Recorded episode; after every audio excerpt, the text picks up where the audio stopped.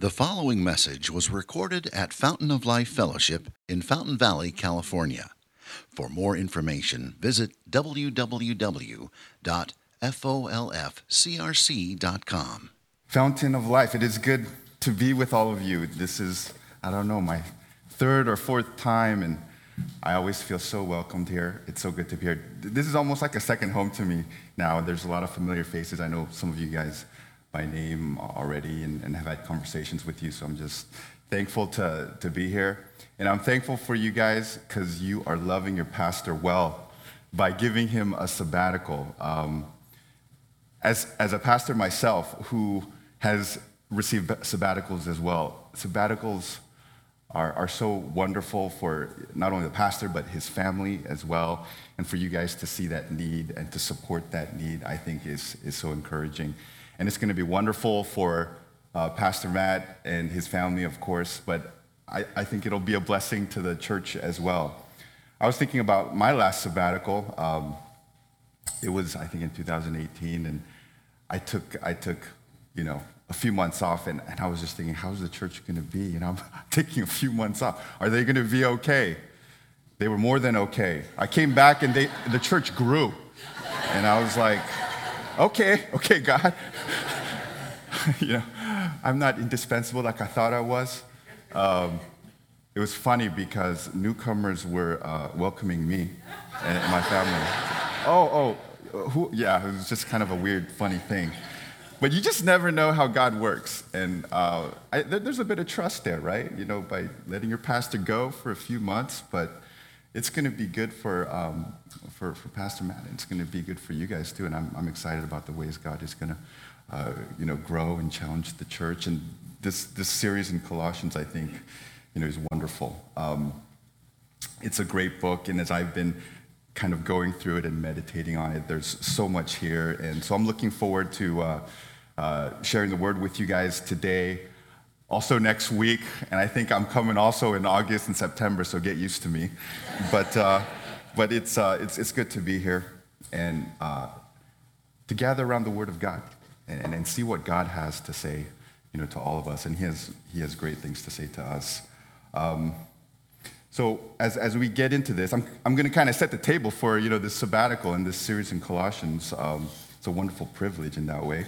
Um, but as we read it, I, I just want to throw out something to you guys. Um, I want you guys to think about what you're facing right now, what you're facing right now.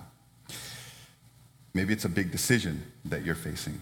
Um, maybe what you're facing is uh, a rocky week or a rocky month of marriage. Marriage has just been hard for you. Or maybe for some of you, it's work drama, you know? What are you facing? For some of you, maybe struggling with some kind of addiction of some sort. Maybe some people know, maybe some people don't know. Uh, some of you may be struggling or facing health issues, and, uh, and that's hard, and, and that's every day, right? And you know, as you're, you're facing that, I just want to ask this is, is Jesus present and involved in that? Is he there? Is he present in those moments? Is he present in what you're facing right now? I think more than we care to admit, there's a lot of times where Jesus is completely out of the picture. We, we don't think about him. And, um, and sometimes we think it's because our issues are maybe too practical too, too urgent, too complex. Let's face it, sometimes we're like, this is too real for Jesus, right? Oh, Jesus, that's the, that's the spiritual stuff. This is real life. I, I have to pay rent, you know, for next month. And, and, and so sometimes, you know, we kind of feel like the gospel is not enough. Um, maybe the gospel is too spiritual, uh, too, too simple.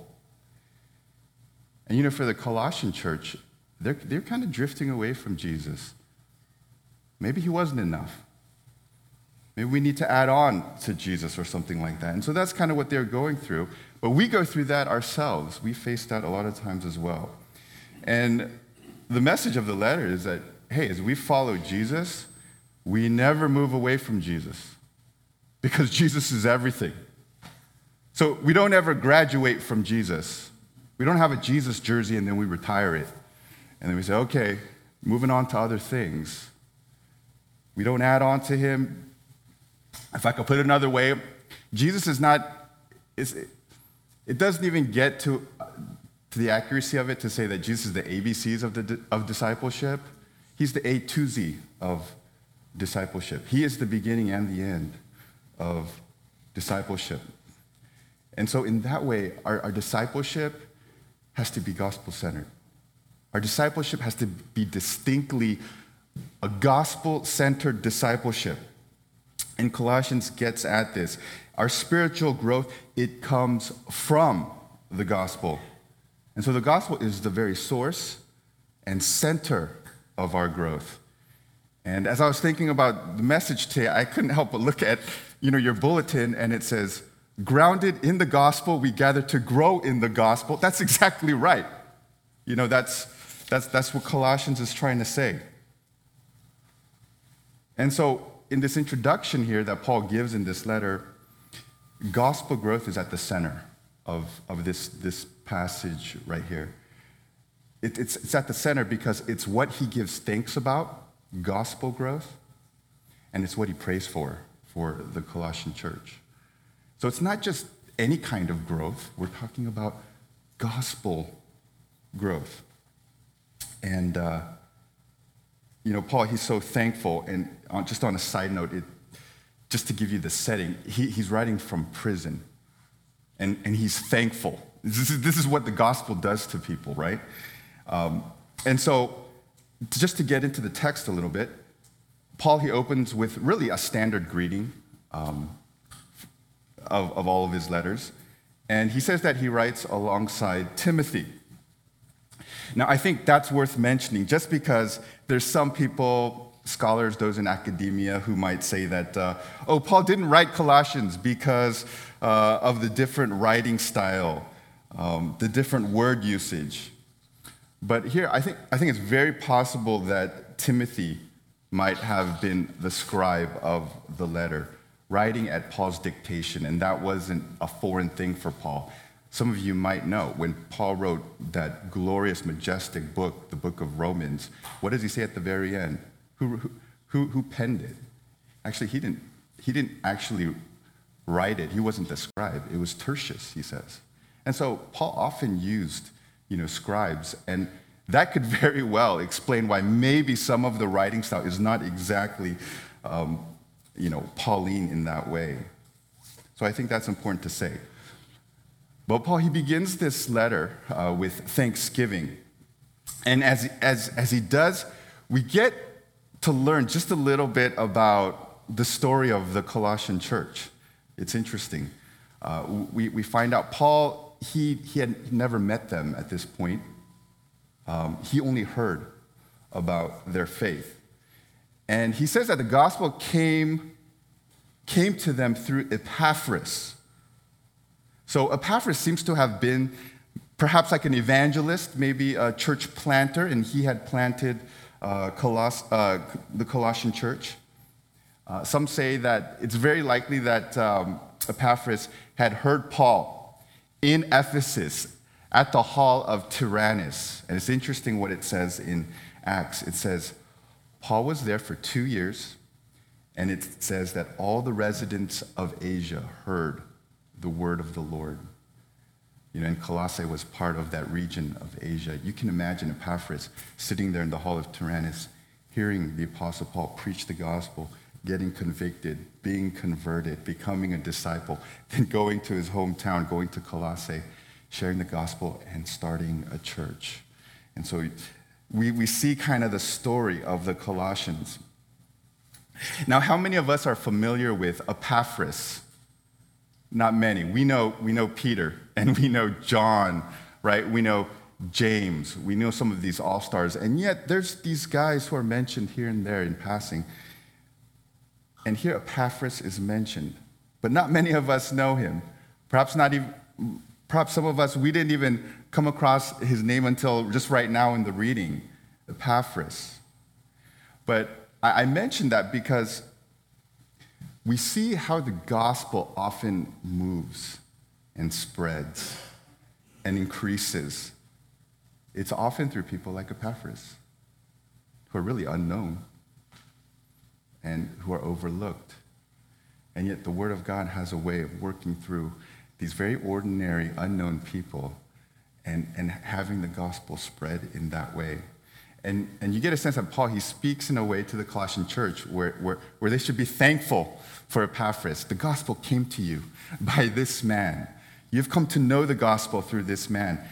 And so it, it is, I think, good for us to even pause and, and ask, you know, who, who are the Epaphrases in our life that we ought to really be thankful for? And I guess we could begin with Pastor Matt, right? Many of you have come to know the gospel and know the gospel more deeply through him.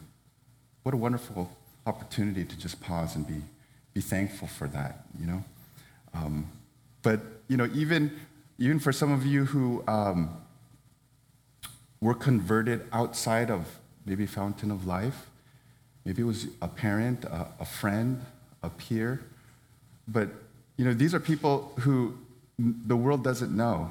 Even the larger evangelical church, they don't know they don't know their name, but they worked. Um, they, God worked through them to, to, to save you and to bring the gospel to you. And it's just wonderful to see how God delights in working through people like Epaphras. And, and so let's, let's be thankful for the Epaphrases in our life. Now, when we look at the, the large story or the kind of the big picture of, uh, you know, the Colossians and, and how they came to know the gospel, it, Paul uses the words like they heard it, they understood it, and then now it is bearing fruit. And it has brought about faith, love, hope. And when the gospel is firmly planted in the heart of a man, those big three kind of emerge. I would call them foundational fruit. And that could be that could launch into another sermon, but we won't go there. But let me just highlight them. Yes, faith, love, hope. Those are going to emerge when the gospel is implanted in a man. Now, again, we could talk, we could talk a lot about faith, love, and hope, but I just want to pause and think about the middle one. He talks about, I've heard you have love for the saints. You love the saints. You love the church. I think that may surprise some of us. I think in the American church, uh, this essential fruit of love for the church has become optional fruit. It's gone from essential to optional. And that's why we hear slogans like this you know, I, lo- I, love, the, I love Jesus, but, but not the church. I belong to Jesus, but not institutional religion. And that's kind of a swipe, you know, at, at the church. And so th- this word is kind of inconvenient for a lot of American Christians, love for the saints, like what? But Paul's saying, when the gospel goes into a man, he loves Jesus, but he also loves the saints. He loves the church. And if you read Paul's letters, almost always he praises God for two things faith in Christ Jesus and love for the saints. Interesting. And so here, Paul he's rejoicing that the gospel is growing among them. And we can say growing because he uses, these, he uses the word of bearing fruit, of increasing. And he says, not only is it among you guys, it's, it's going on throughout the entire world. And it was an exciting time in the early church to see the gospel explode out of greater Palestine and going into like Asia Minor, and that Gentiles were coming to the faith and being reconciled to God, I was, it was a very exciting time. Now, the way that Paul describes the gospel, it's like a seed. It's like a seed that grows in us. The gospel is meant to grow in us. That's a basic, that's a basic point, but we, we got to revisit that sometimes. The gospel grows in us. And I think one relevant background to what Paul is saying is Jesus' parable of the sower. That the seed, that fell into good soil, it grew up, it increased. These are the words, and it yielded 30, 60, 100 fold. And Jesus, when he explains it to the disciples, he says, That seed is the word of God. That seed is the gospel. And when he went on to explain what the good soil was, he, he, he was saying, It's a heart that hears it and that understands it and that it bears fruit. It's the exact same language that Paul is using right here.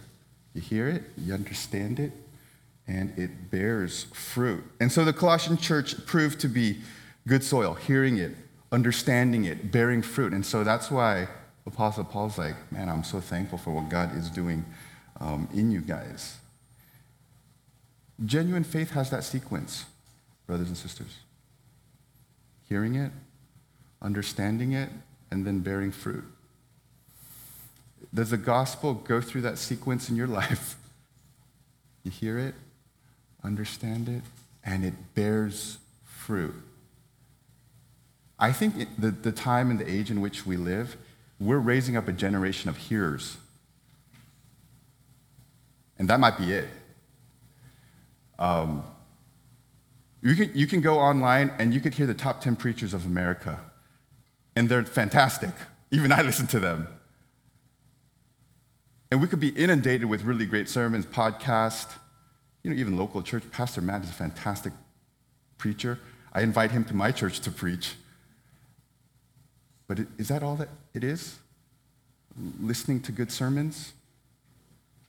And Jesus makes a point to say, hearing, understanding, bearing fruit. And so we have to recognize that. And so Let's pray that we would have hearts of good soil, that we too are, we're hearing it, we're understanding it, and it is bearing fruit, that the gospel is growing in us. Now, this, this whole idea of gospel growth, Paul is thankful for that, and that's his continual prayer for the Colossians. And notice when we get into that second section where he's praying for them, right? Verse 9. He's, he's going into that prayer you'll notice the same words appearing again bearing fruit, increasing.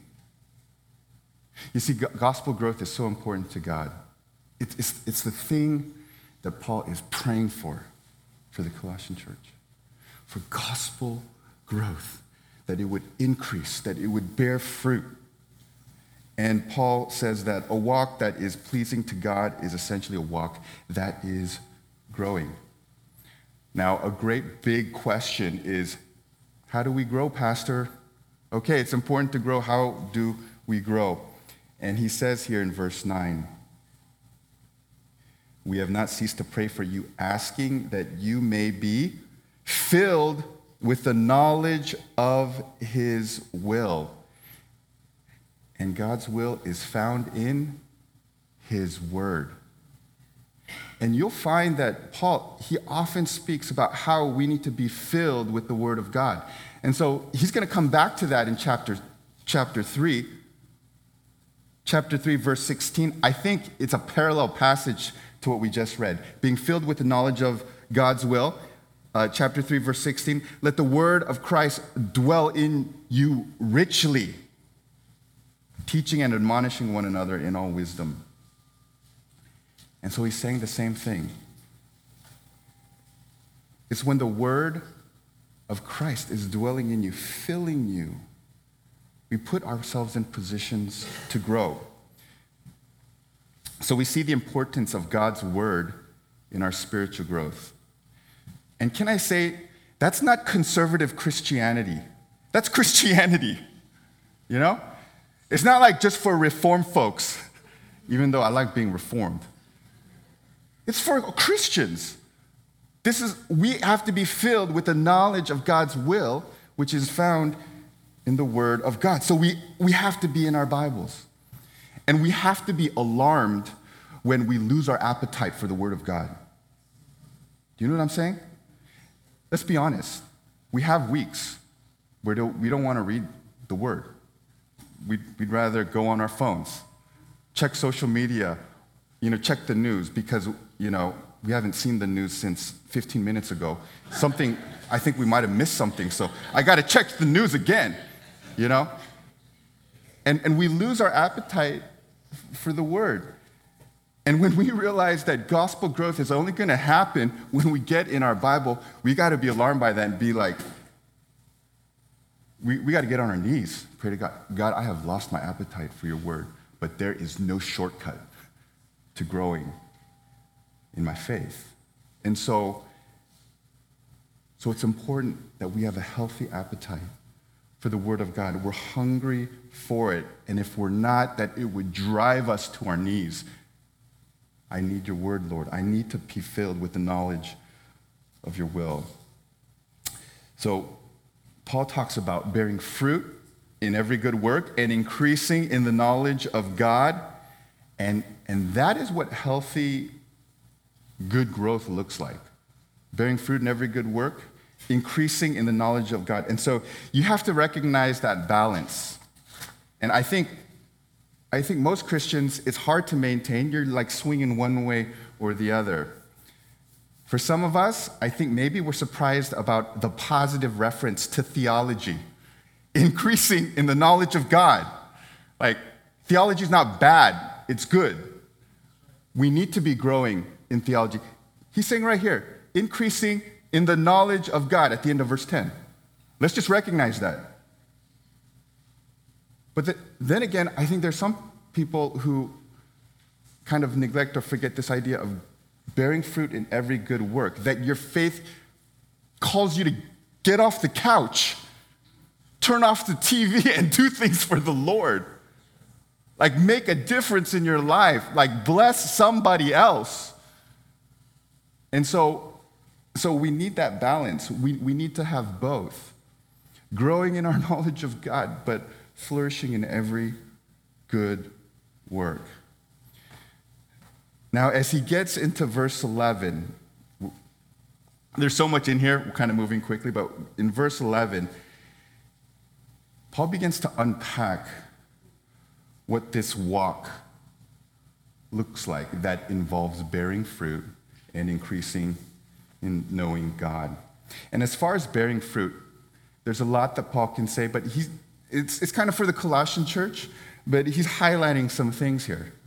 And one of the things is endurance. May you be strengthened with all power, verse 11, according to his glorious might, for all endurance, staying the course, handling adversity and hardship clinging to our faith and to God's promises and what God says in His Word. And He'll say later to the Colossians, don't shift from the hope of the gospel. And so our endurance is not just, you know, um, in, in, in doing things, but our endurance is, is also in, in holding on to the gospel and never letting go. And, you know, as you guys capture the series of Colossians, I, noticed it said steadfast in the supremacy of Christ, steadfast. And so bearing that fruit of endurance. And then, and then he says, patience with joy. Patience. Not in a hurry. Not insisting on our own way, right away, having the ability to wait well. Now, if you want to know what waiting well looks like, it is, it, it's the ability to wait with joy. You know, in the early church, one of the highest virtues was patience. It was talked about a lot. They wrote treatises on patience. And one of the things that the early church recognized about God himself was that he was patient. And think about the unfolding of the gospel over all the ages and generations, how long it took, but how patient God was in doing his work. God is not in a hurry, he's patient. And we can have joy because we can delight in, in, in being like God, not being in a hurry, waiting, being patient. And then he talks about thanksgiving, which is a big theme in the book, and it reappears throughout. And Paul himself is a wonderful example because here he is, he's in prison, he's probably been persecuted and, and, uh, and wounded for the gospel, and yet here he is very thankful. And I want you to notice something. That Paul, he does not burden them forcefully about bearing fruit. Like, come on, guys, let's bear fruit now. This week, let's just bear some fruit. He doesn't, he doesn't approach it like that. Instead, what he does is he helps them increase in the knowledge of God. And he does that by revisiting the gospel. Let me say it another way. You want to know how to know God? Understand the gospel, understand it well. There, God is revealed in all his glory. I know some people, they experience God uh, next to uh, a creek with trees and butterflies all around them. And we do, because God is, you know, God of creation. Creation reveals him. But where do we, where do we find God in the fullness of his glory? It's, it's in the gospel. It's in the gospel. That's where we see God crystal clear. And, and so it's in revisiting the gospel. That's what he does. And, and there in the gospel, that's how we grow in the knowledge of God. That's the beginnings of bearing fruit. And so he starts going into it, and this is kind of where we slow down. And I know, like, we're towards the second half of the sermon. You're like, okay, slow down. We're going to slow down here. But he says, giving thanks to God the Father, and then he starts going into the gospel. This is what you need to know. And then he begins to just highlight some things here, right?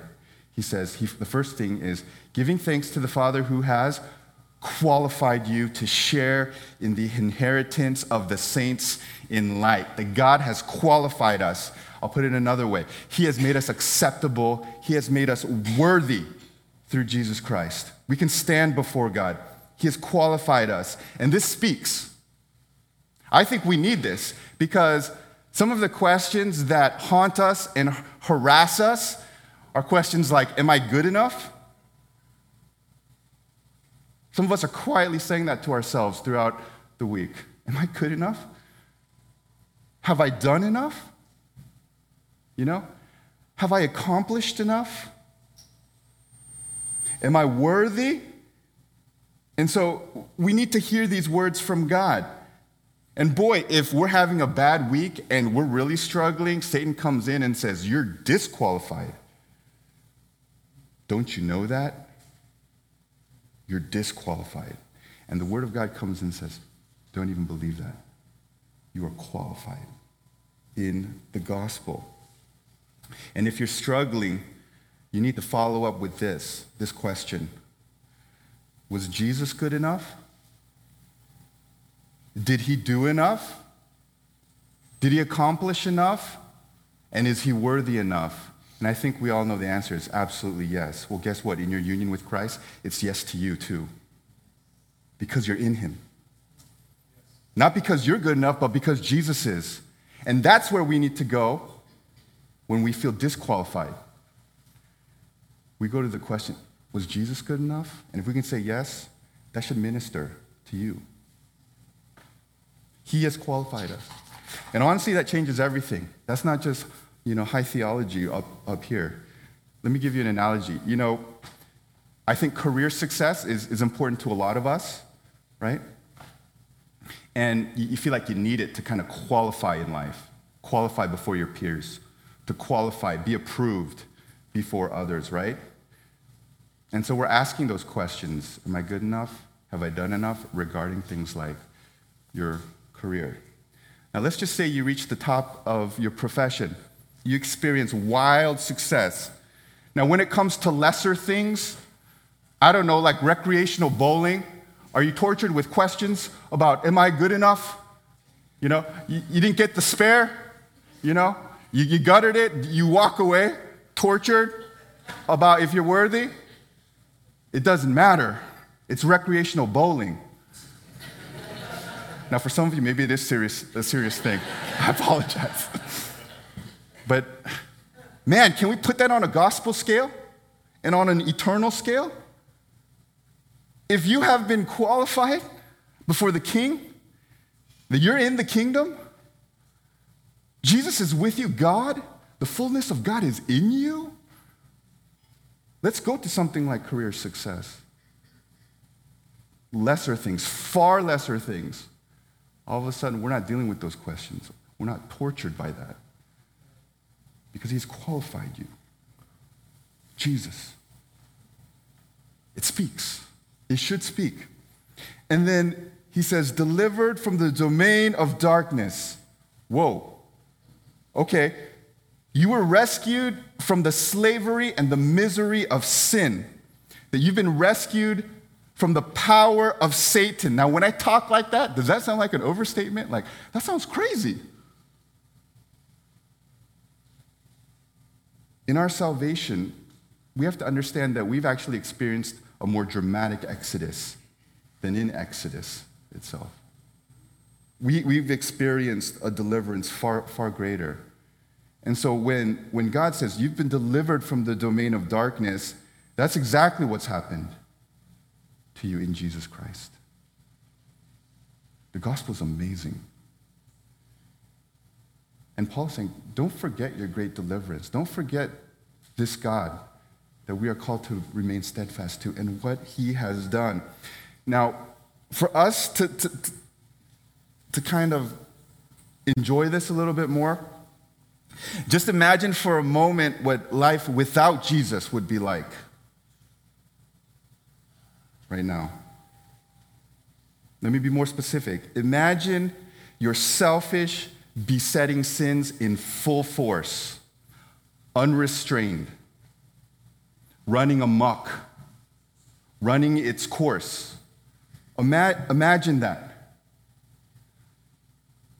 And imagine the fallout that often happens when our sin runs its course. The broken and tattered relationships that are trailing behind us. And the sadness and the ugliness and the misery that comes with that. And then we realize we are not who we are to be just yet, but we are not who we once were. Thank you. Thank you, Jesus, for that. I am not who I once was. Thank you that you have restrained my sin. It's not running its course. I'm, I'm, I'm not perfect, but I'm, I'm fighting and I'm struggling.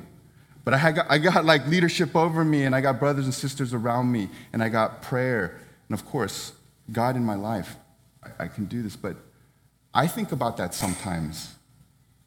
Where would I be without the Lord Jesus? He has delivered me from the domain of darkness. And that, what goes right with that is being transferred into the kingdom of his beloved Son. And so in the gospel, we've moved out from under this evil, oppressive regime, and we've, we've come under King Jesus, right? Who is the King of righteousness, whose throne is a throne of grace, who, when he describes himself, he is meek and gentle. This, this is the kingdom that we have entered. We have a king who loved us and died for us. This is the kingdom. Rich in compassion and mercy, a bruised reed he will not break. He is a friend of sinners. That's our king. It's amazing. We have a new citizenship with new benefits, new privileges. I was, I was thinking about that more because at our church, we're, we have been helping some refugees.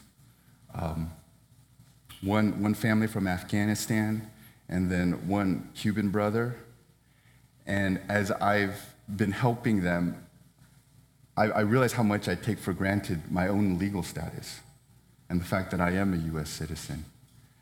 Um, you know, we're, we're trying to get housing, and they're like, well, you have to have ID. Okay. Okay, we try to get ID, and they're like, well, you have to have an address, you have to have housing. What do you do? What do, what you do in that? You know? And then I, when I, I saw this brother struggling, I was like, oh my goodness. He can't even get started, right? Here, I, I am a U.S. citizen with all these benefits and privileges. And it, it, the same goes spiritually. We've been transferred into the kingdom of the beloved Son. The love of God follows you wherever you go, wherever you are. Sometimes it's a little bit hidden. Sometimes we struggle with the mystery of it, but it's always there. You've been transferred into the kingdom of the Son whom He loves. And then redemption, the forgiveness of sins. What's the reality? We mess up all the time. We mess up all the time. And there's a few options out there for us. One is work harder, try to compensate uh, for, for the bad with the good, right? Somehow to even it out. You know, there's feeling the heavy guilt, you know, that comes with messing up. There's the fear of punishment, something coming my way because I've messed up. None of those are good options, and, and all of those leave us tired and miserable and weary and afraid. But for believers, we don't have to go in those directions. As believers, we have forgiveness. Forgiveness of sins. And it's interesting, this is something that Paul's going to revisit in Colossians. Such a basic point. But he feels like he needs to say it over and over again. You have forgiveness of sins. Not one sin is counted against you. It's because the kingdom of the Son is the kingdom of forgiveness. And when you're in the realm of the kingdom, and we always are, you're encircled with forgiveness. You're in a status, in a place of forgiveness. We have been forgiven for all of our sins. And I'm going to say something crazy to you guys. If we're in the kingdom, our sin does not repel Jesus. Our sin draws Jesus because he's the great physician, and what he loves to do is to heal and to restore and to forgive. I think that should blow our minds because we think, okay, we've sinned. Jesus wants to have nothing to do with me. No, when Jesus sees that we've messed up and we're in sin, he moves towards us. And he, he, he's, he's ready to heal us and to say again that we have been forgiven. If anything, when we sin and we feel separated from God, it's because we've separated ourselves. But see, this is the kingdom of the Son. And so wherever you are right now, and maybe this week has been hard, Jesus is drawing himself to you right now. There's no reason to, to stall or to back away. You're in the kingdom of forgiveness. You've been forgiven. And so, is there anyone like Jesus? Is there any kingdom like his? There is none. And if there's anyone here who's outside that kingdom, Jesus invites you in freely, calling you to repentance, inviting you to believe in him. And so, as we have slowed down in verses 12 through 14, been qualified, right? Been delivered, all, you know, all these wonderful things, being transferred in the kingdom of the Son, being forgiven. Let me go back to the big picture. You never graduate from those things. You don't go, oh, I know that, and then move on. You go deeper into those things. Go deeper into the fact that you've been qualified, right? That you've been delivered, that you've been transferred into the kingdom of the, his son, that you've been forgiven. Go deeper into that. We only taste the surface of that. And Paul says, don't move away from that. You stay there and you go deeper. And this is not the last time we're going to hear these same things from Paul because he says, we got to get this and we got to stay here. Now, the stamp and the seal of, of all that we've been talking about, you know, is that The gospel is a gospel of grace and truth. And you see that throughout the passage. The word of truth, right? The word of truth. Um, the grace of God in truth. Grace and truth.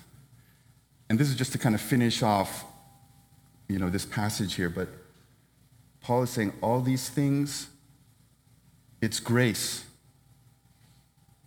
Don't misunderstand it. Don't turn it into something else. Don't turn it into your works. It's grace. That is the gospel. Yes, you don't deserve it. You don't deserve it. I don't deserve it. But it's ours, and it's all ours. Receive that. Live in it. Enjoy it. Don't forget what the gospel is. And then the second thing is, it's true. Everything he says here, it's true. Have I been delivered? Yes, it's true. Forgiveness, it's true. This is the word of truth. There's nothing more true. I always tell our, our little kids at, at our church Jesus is more true than one plus one is two. They know that now. This is even more true. And think about the past tense of these things, right? Like, um, He's qualified you, delivered you, transferred you. Past tense, been done, already done, once and for all. There's not a progression. There's not God waiting to see if, like, like you're on probation. Like, okay, show, show me something. It's done. You have been delivered. You have been transferred. You have been forgiven. And it's all true. Do we live in that? And God's calling us to live in that. And Jesus is, is drawing us back in, saying, This is it. This is my kingdom. And this is great. And this is, these are the things that we meditate on and stay in so that we would grow. And then so that we would bear fruit. And then so that we would increase.